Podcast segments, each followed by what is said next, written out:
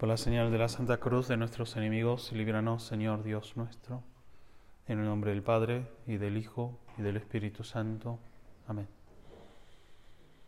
Señor mío y Dios mío, creo firmemente que estás aquí, que me ves, que me oyes. Te adoro con profunda reverencia. Te pido perdón de mis pecados y gracia para hacer con fruto este rato de oración Madre mía Inmaculada, San José, mi Padre y Señor, Ángel de mi guarda, intercedan por mí.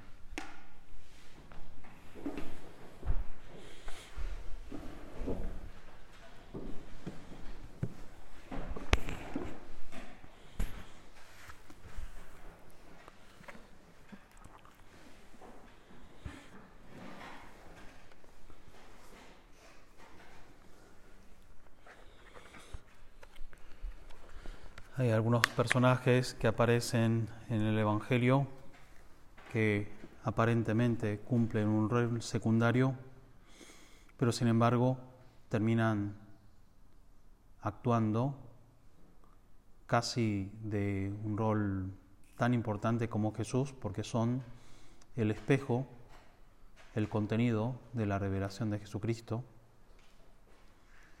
Y aún más pasan desapercibidos los personajes que no tienen nombre, pero que sin embargo son importantes para entender la predicación de Jesús y, el contenido del reino de los cielos. Uno de ellos aparece en el capítulo 9 del Evangelio de San Juan y es un ciego de, nacimiento.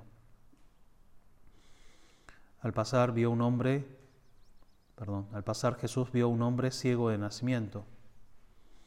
Sus discípulos le preguntaron, Maestro, ¿quién ha pecado, él o sus padres, para que haya nacido ciego? Es una persona que representa la debilidad humana por antonomasia. Un ciego prácticamente no puede hacer nada. Ahora mismo con, la ayuda de la tecnología y, también eh, tienen los ciegos un modo para leer, ¿no? Código, código braille y, también tiene su mundo. Pero en la antigüedad los ciegos eh, estaban completamente inhabilitados simplemente y además en esta teología muy propia del judaísmo, en el que se te echa la culpa de todos los males que padeces, porque quieren salvar ¿no? a toda costa la bondad de Dios, porque si te pasa algo malo, decís, Dios es bueno, entonces ¿por qué me pasa esto? Dios es omnipotente, entonces ¿por qué permite esto? Entonces una pregunta, digamos, una respuesta fácil es, porque yo me porté mal, esto es un castigo divino. ¿no? ¿Por qué hay coronavirus? ¿no? ¿Es un castigo de Dios a los pecados del hombre? Eh, y no. Eh, entonces, ¿cómo se entiende? No? Bueno, algo malo habrás hecho, es una, digamos, una, una tentación, digamos, un pensamiento que puede llegar a salir y, y se ve que estos, los apóstoles pensaban un poquito esto, ¿no? Claro, un chico que nace ciego, claro, no, tuvo ni tiempo para portarse mal, entonces le echamos la culpa a sus padres. Entonces sus padres nacieron pecadores. Y Jesús claramente dice, no, nació así para que se manifiesten en él las obras de Dios. Y llegando en este momento, ese hombre, ciego de nacimiento, no sabemos la edad, pero no nos dice que sea un niño, o sea, habrá tenido su edad, quizás veinte y tanto. Eh, una vida de sufrimiento desde ya, una vida con poca esperanza también. Pero se mete Jesucristo en su vida para darle la vista. Después de esto, escupió en la tierra, hizo barro con la saliva y lo puso sobre los ojos del ciego, diciéndole, ve a lavarte a la piscina de Siloé, que significa enviado. El ciego fue, se lavó, se lavó y al regresar ya veía. Los vecinos y los que antes lo habían visto mendigar se preguntaban, ¿no es este el que se sentaba a pedir limosna? Otros opinaban, es el mismo. No, respondían otros, es uno de los que se parece. Y él decía, soy yo realmente. Impresionante tuvo que haber sido, tuvo que haber sido la experiencia de su primera visión, de no ver nada a empezar a ver. Lo que antes era simplemente una descripción que te decían, eh, que es algo redondo, que es algo luminoso, que es algo rojo, no tenía ni idea. El rostro de sus padres, el paisaje de las montañas, el verde de las praderas, nada. Y ahora empieza a ver. El mundo de repente adquiere un color diferente. Le hizo un favor. Pero Jesús no le hace este favor simplemente para que este buen hombre, este o pobre hombre, tenga una vida un poquito mejor, ¿eh? con más bienestar, sino que dice, para que se manifiesten en él las obras de Dios. Porque descubre no solamente la luz física, sino la luz verdadera que es Jesucristo. Mientras estoy en el mundo, dice Jesús, yo soy la luz del mundo. Debemos trabajar en las obras de aquel que me envió mientras es de día. Y llega la noche cuando nadie puede trabajar.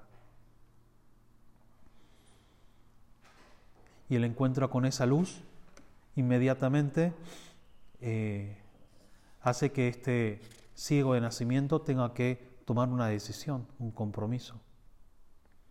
Porque vienen primero a, dudar de que realmente sea Él el que ha recuperado la vista, no pueden creer que un ciego de nacimiento de repente vea el milagro de Jesús. Y después se agarran con que era un día sábado.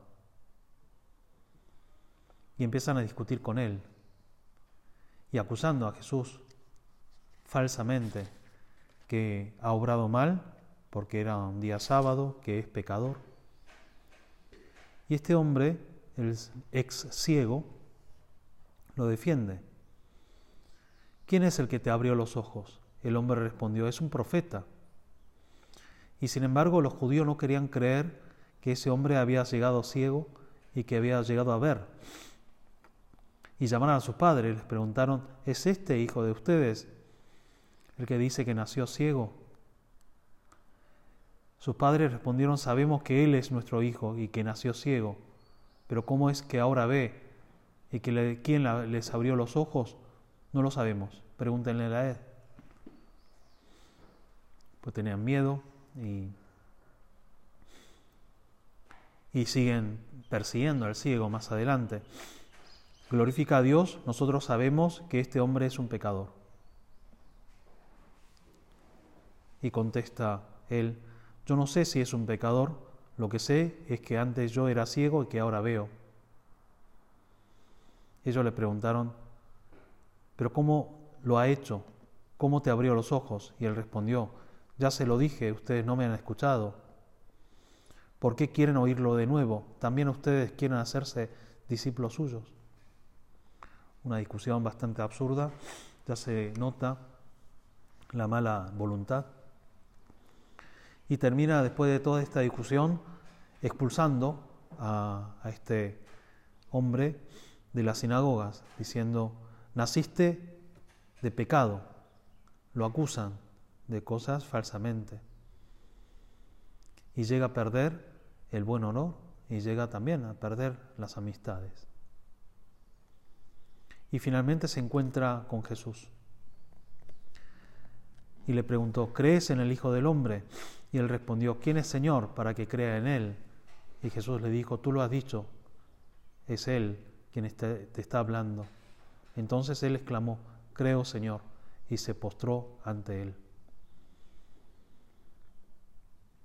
El encuentro con la luz, el descubrimiento de Jesucristo, el primer encuentro y la vocación y el seguimiento a Jesucristo y la gracia, todo implica un compromiso y una relación de amor y un compromiso que es al mismo tiempo una alianza. Dios cuando hace el pacto con Israel, cuando llama a Abraham de su tierra, cuando saca a través de Moisés al pueblo de Egipto, cuando le envía a los profetas, a los reyes, siempre actúa del mismo modo, que es, no le hace regalo simplemente, tampoco le pide, digamos, eh, actos concretos, sacrificios eh, puntuales, sino que le pide un compromiso de vida. Quiere meterse en la vida de las personas y es la primera religión, el judaísmo, el judeo-cristianismo, después obviamente el cristianismo recibe esa misma historia, de un Dios que pide la vida privada, por así decir. En la antigüedad, las primeras religiones primitivas, lo que Dios pedía, los dioses pedían, o lo que mejor dicho los hombres pensaban que pedían los dioses, eran un acto concreto, una ceremonia, un sacrificio. Voy y ofrezco un animal. Le bailamos al, Dios de la lluvia para que haga llover. Le ofrecemos un animal para que, eh, para que haya mejor tiempo, para que nos tenga paciencia o para que nos dé prosperidad, las peticiones. Pero el Dios de Israel le pide no solamente que santifique el sábado, que también lo pide, pero sobre todo le pide honra a tu padre y a tu madre. Le pide no mientas, le pide no adulteres, le pide no robes. ¿Pero qué tiene que ver eso en mi vida privada, podrían decir los primeros politeístas? Y también lo dicen ahora, ¿no? ¿Por qué la religión se mete en mi vida privada? ¿Qué les importa, digamos, en lo que se refiere a la vida religiosa, así como los que no tienen fe piensan? Bueno, los católicos van a misa los domingos, una vez al año se van a Luján caminando. ¿Por qué se meten no? con la legislación y, pelean ¿eh? por el aborto y, y se meten en la vida pública? y me molestan a mí, y me hablan de, solidaridad, me hablan de los pobres, me hablan de la castidad y me hablan... ¿Por, ¿por qué no? la vida privada? Es que el compromiso con la luz, a diferencia de los dioses falsos o, o una religión vivida solamente externamente que no llega a ser la verdadera religión, pide un compromiso personal, un compromiso en la vida privada. Por eso, entre todos los sacrificios que Dios nos pide, los más valiosos son los, pequeños sacrificios que este, como este buen hombre tiene que padecer, la conversación que tiene que tener con sus padres, la explicación que tiene que dar y después ¿no? la vida nueva, ya viendo, ir a, buscar, ir a buscar a Jesús. Es decir, meter a Jesús en su vida privada, en la relación con sus padres, en la relación con los que antes le, daban limosna, la relación de los que ahora empiezan a perseguirlo. Los cristianos empezamos a ser auténticamente cristianos solamente cuando metemos a Jesús, metemos a Dios en nuestra vida personal, en nuestra vida privada. No solo cuando vamos a misa, ya dijimos esta mañana cuando hablamos de la Eucaristía, de que el valor espiritual de la Eucaristía eh, para nosotros es porque unimos todo lo que hacemos, llevamos toda la Eucaristía. Y también el movimiento es inverso, sacamos la gracia y la fuerza de la Eucaristía, de la comunión, de la ayuda de Dios, de la oración, que no es un espacio para evadir los problemas, sino para meternos de lleno y para que Dios esté realmente presente en nuestras vidas, en la vida ordinaria, en la vida cotidiana.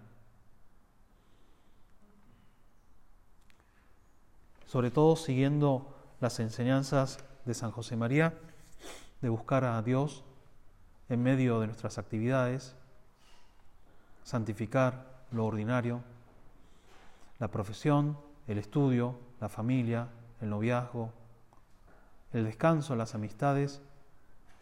Es muy importante que tengamos esta enseñanza muy en claro. Dios nos pide sobre todo que metamos a Dios ahí. Y que esa relación con Dios no se quede en eventos, que le demos mucha importancia al retiro anual o, algunos momentos importantes de gran intimidad con Dios, sino que también valoremos mucho la vida cotidiana de ese rato de oración en el que por cansancio, a veces por fiaca, simplemente, otras veces también por momento querido por Dios, que los santos lo llaman la noche oscura del alma y que pasamos todos de alguna forma, en el que no sentimos nada. Y sin embargo vamos y eh, hacemos la oración. Esos minutos dedicados a la mañana, que no es un gran sacrificio levantarme 15 minutos antes, pero, pero muy necesario. Así como en los niveles del amor humano sucede lo mismo. En la primera etapa de un amor, en el que hay atracción, en el que hay ¿eh? periodo de enamoramiento, todo parece entusiasmante, todo parece agradable, pero solamente se empieza a amar. Ahí todavía no hay amor auténtico, hay un enamoramiento que no es otra cosa. Hay amor, sobre todo hay un proceso de crecimiento del amor cuando te enfrentas a los momentos desagradables, cuando tenés que bancarte los defectos de la otra persona. Esto para los que están de novios y, llevan un tiempito se darán cuenta que el noviazgo no es nada fácil y el matrimonio obviamente mucho menos. ¿Me voy a bancar los defectos de esta chica toda mi vida? Es una locura pensarlo. Y, aunque sea con, con cualquier persona. Y es amor verdadero y uno realmente también empieza a crecer y a ensanchar el corazón cuando eh, cediendo, cuando pisoteando un poquito mi yo, cuando prefiriendo los gustos de la otra persona, empiezo a, sacrificarme. Que no es nada agradable, ¿no? No es agradable. Hacer los planes que le gusta a la mujer, habitualmente suele ser así, ¿no? Eh, en, las, en las familias suelen mandar las mujeres en general. Si no, pregúntenle a sus padres. ¿no? Este, parece que manda al papá, pero de hecho manda a la mamá. Generalmente pasa eso, casi en todas las sociedades, casi en todas las familias.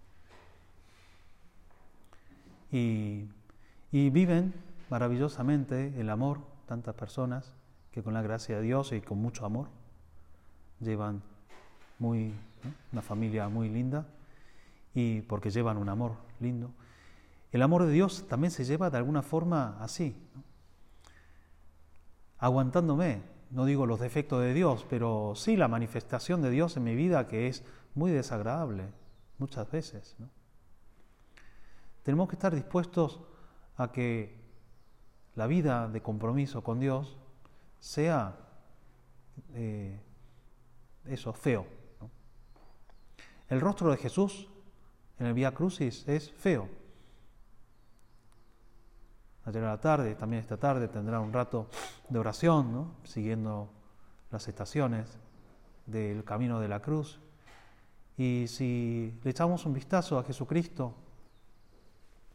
allí cuando la buena chica Verónica se lo encuentra. Y el rostro de Jesús no tiene nada que ver, ¿no? Con ese rostro amable que tenía en Galilea cuando predicaba el reino de los cielos, el rostro de sonrisa ante los niños, el rostro de autoridad al proclamar el nuevo mandamiento, el rostro de misericordia cuando perdonaba a los pecadores. Ahora es un rostro destruido, golpeado, insultado, escupido. Y meditar a Jesucristo así, feo, me ayuda, no para tenerle piedad, pobre Jesús, ¿no? que es un poquito la, la primera actitud que puede ser, bueno, pero que enseguida Jesús nos dice, ¿no? No lloren por mí, no es la idea esa, sino lloren por ustedes, es decir, piensen lo que significa la cruz. Y después de lo que estoy haciendo por ustedes. Jesús muchas veces así se nos, se nos demuestra feo, pero cuando en el, en el tabor Jesús le muestra el rostro glorioso, maravilloso, hermoso, tanto que San Pedro no quería irse de ahí. Qué bien que estamos acá. También tenemos esos momentos. Vean y gusten qué bueno es el Señor. Y habrás tenido también, seguramente, y si no, lo tendrás. No te preocupes. El Señor siempre se mete en nuestra vida para hacer, hacernos ver la bondad y su belleza. Es muy lindo amar a Dios. Es lo mejor que nos pudo haber pasado, haber conocido a Jesucristo. Es muy amable el rostro de Cristo.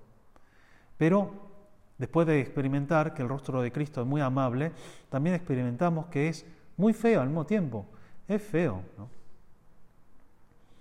Levantarte en la mañana, es feo tener que luchar para ser responsable, cristiano, cumplir con la ley de Dios. Es feo no ser egoísta, porque va a implicar que tengas que tener fortaleza para decir que no a tantas tentaciones del mundo que te invitarán a que hagas trampa para tu propio beneficio, para un mayor placer, para estar con la mayoría, para ser políticamente correcto, para que no te rechacen, para que te digan, me gusta. Si sos cristiano, tenés que estar dispuesto a abandonar, a renunciar a todas esas aparentes bellezas efímeras y quedarte con lo feo, con, ese, con esa sensación de hastío, de aburrimiento. Algunos chicos de primera comunión suelen decir, ¿no? Padre, sus clases son muy aburridas. Bueno, ¿qué le vamos a hacer? ¿no? Es lo que tengo. Pero es que eh, no vengo acá a divertirte. Además, bueno, es, aburrido como todas las cosas buenas son aburridas. Y, cuando empiezas a entender, eh, empiezas a ver que es aburrido, pero es interesante. Y además, me gusta, me gusta aburrido. Y sobre todo nosotros nos santificamos, amamos aburridamente. Los momentos más estelares de la vida de amor, en, lo que es una, un amor de pareja, no son los viajes de boda, eh, los grandes momentos, sino las tardes aburridas de vida en familia. Los momentos estelares de tu amor a Dios, de tu amor con Jesucristo, son esas mañanas en las que estás luchando para no dormirte y estás intentando leer algunas palabras del Evangelio y dices, Señor, no entiendo nada, ¿no? Eh, no, tengo ganas de rezar. Y sin embargo voy y rezo un poco. Bueno, Jesús, acá estoy. ¿no? Acá estoy. Momentos estelares de un gran aburrimiento, pero al mismo tiempo de un gran amor de Dios. Estás aprendiendo a amar. Muy bien. Jesús se metió en tu vida privada. Muy bien. Bienvenido sea el aburrimiento. ¿Por qué se ama así? Si sos mártir, capaz que no, tenés otra vocación. Pero si te, quieres santificar en medio del mundo, sí. Sobre todo, digamos, el mensaje del Opus Dei te ha llegado más o menos. El mensaje del Opus Dei es aburrido por definición. Y alguien que tiene vocación a la obra se santifica aburriéndose, necesariamente. Esto se lo digo especialmente para los que son de la obra y están pensando ser de la obra de alguna forma. ¿no? Abúrranse, así se van a santificar, se van a ir cielo. Si quieren cosas espectaculares, busquen otras espiritualidades, porque acá no hay cosas espectaculares. Si hay cosas maravillosas dentro de ese aburrimiento, una gran luz, una gran luz, un gran compromiso, un gran amor, porque vemos en lo pequeño, vemos en la alegría de la presencia de Dios. San José María hablaba de ese algo divino escondido y decía la prosa que se diferencia de la poesía. La poesía eh, son palabras hermosas, son palabras así como eh, muy descriptivas y un poco eh, pomposas y, hermosas, diseñadas para agradar. La prosa es simplemente para narrar, ¿no? Y Dios en nosotros está en nuestra prosa, en tu trabajo, en tu jefe insoportable, en tu futura hija adolescente, insoportable por definición. Es la gran pelea de los padres y el modo de santificarse con los padres. Tu futuro laburo, ojalá seas muy exitoso, pero el trabajo es eh, difícil, ¿no? implica un compromiso, un sacrificio. A veces es muy agradable y nos gusta trabajar, pero la mayor parte de las veces no. Tu futura mujer, ya, ya dijimos, ¿no? porque es no hay que idealizar ¿no? el amor humano. Al mismo tiempo es hermoso, ¿no? este, una vida de entrega es santo, ¿eh? pero porque es santo vas a poder amar también a la bruja y, y a los brujitos, a la brujita que el Señor te, te envíe ¿no? el día de mañana.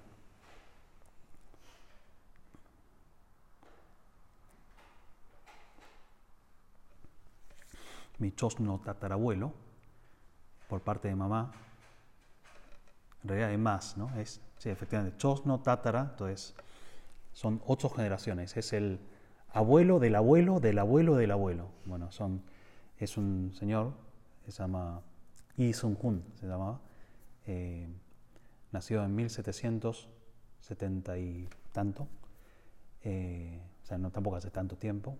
Él fue el primer católico coreano. Fue el primero que se bautizó.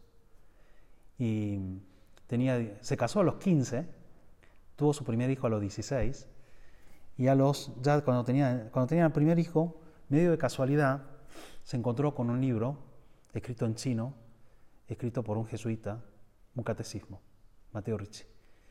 Y le gustó, y con un grupo de amigos de esa edad, entre 16 a 21 años, empezaron a a juntarse una vez a la semana para estudiar el catecismo, hasta que se deciden a hacerse católico y como mi abuelo era el único que podía irse fuera del país, él se va a Beijing y lo bautiza un cura franciscano, 1790. Vuelve y él bautiza a sus amigos, tenía cinco amigos de ese grupito, entonces se bautiza a sus cuatro amigos, bautiza a su mujer, a sus tres hijos, ya tenía tres hijos, y después a otros 4.000 personas más. Este, bautizó como a 4.000 personas. Eh, ese fue el comienzo de la Iglesia Católica en Corea. Hasta que después pide constantemente que manden cura, misioneros. Este, es un momento, 1800, tanto, la primera, una de, las, de, los momentos así de, de, influencia de los, de los imperios. ¿no? Este, Portugal se estaba expandiendo, Inglaterra, Francia, Holanda, Alemania, todos los, digamos, las grandes potencias europeas se estaban yendo a Asia y entonces, pero querían irse a China o a Japón. Corea era muy pobre, nadie quería ir a Japón y aparte había un régimen muy cerrado. Este, entonces los jesuitas nunca quisieron ir a Corea, en parte porque estaban, no, tampoco tenían tanta gente y querían centrarse en China. Entonces, bueno, cuestión es que no fue ningún misionero a Corea. ¿no? Eh, Y el Papa les pide a la misión extranjera de París, que son unos diocesanos franceses de París, que vayan. También les cuesta un montón, entonces tardan como 40 años en ir. ¿no? Este, no, un poco menos, veintitantos años. Eh, entonces llegan los, los curas, un obispo francés con dos franceses, a los seis meses los encuentran y los matan, porque habían prohibido eh, la religión católica y, ahí empieza un poco la historia de la persecución. Cuestión es que obviamente es un gran honor tener en mi familia eh, al, que fue el, primer bautizado católico, el, primer líder eh, católico, y después murió mártir, este mártir. No está canonizado porque en otro momento les, les cuento más la historia. Este es un personaje muy interesante, muy divertido, no solo porque sea, mi abuelo, porque sino realmente es un tipo que tiene mucha aventura, mucha acción. Está en proceso de beatificación, estamos, este, yo estoy trabajando en su proceso unos años cuando estaba en Seúl y probablemente salga eh, este, en pocos años eh, la beatificación de mi abuelo. Pero, pero una parte de la familia, después de que empezó toda esta historia y el siglo XIX, fue una, una, historia de mucha persecución contra el catolicismo, muchos mártires. Sabes que ya hay 103 coreanos canonizados, ya que son santos, mártires, 125 beatificados, que lo beatificó el Papa Francisco en el 2014. Este, y hay otra tanda, digamos, está donde encabeza mi abuelo, 85, que probablemente se sean beatificados. Bueno, una historia obviamente muy linda, pero decir martirios en el siglo XIX, siglo XVIII, XIX, siglo XX, en la guerra de Corea también hay mártires. Eh, nosotros lo decimos con mucha alegría y con muchos aplausos, pero de dentro se vive de una forma bastante trágica, ¿no? Porque esta familia, la familia Lee, se quedó sin nada.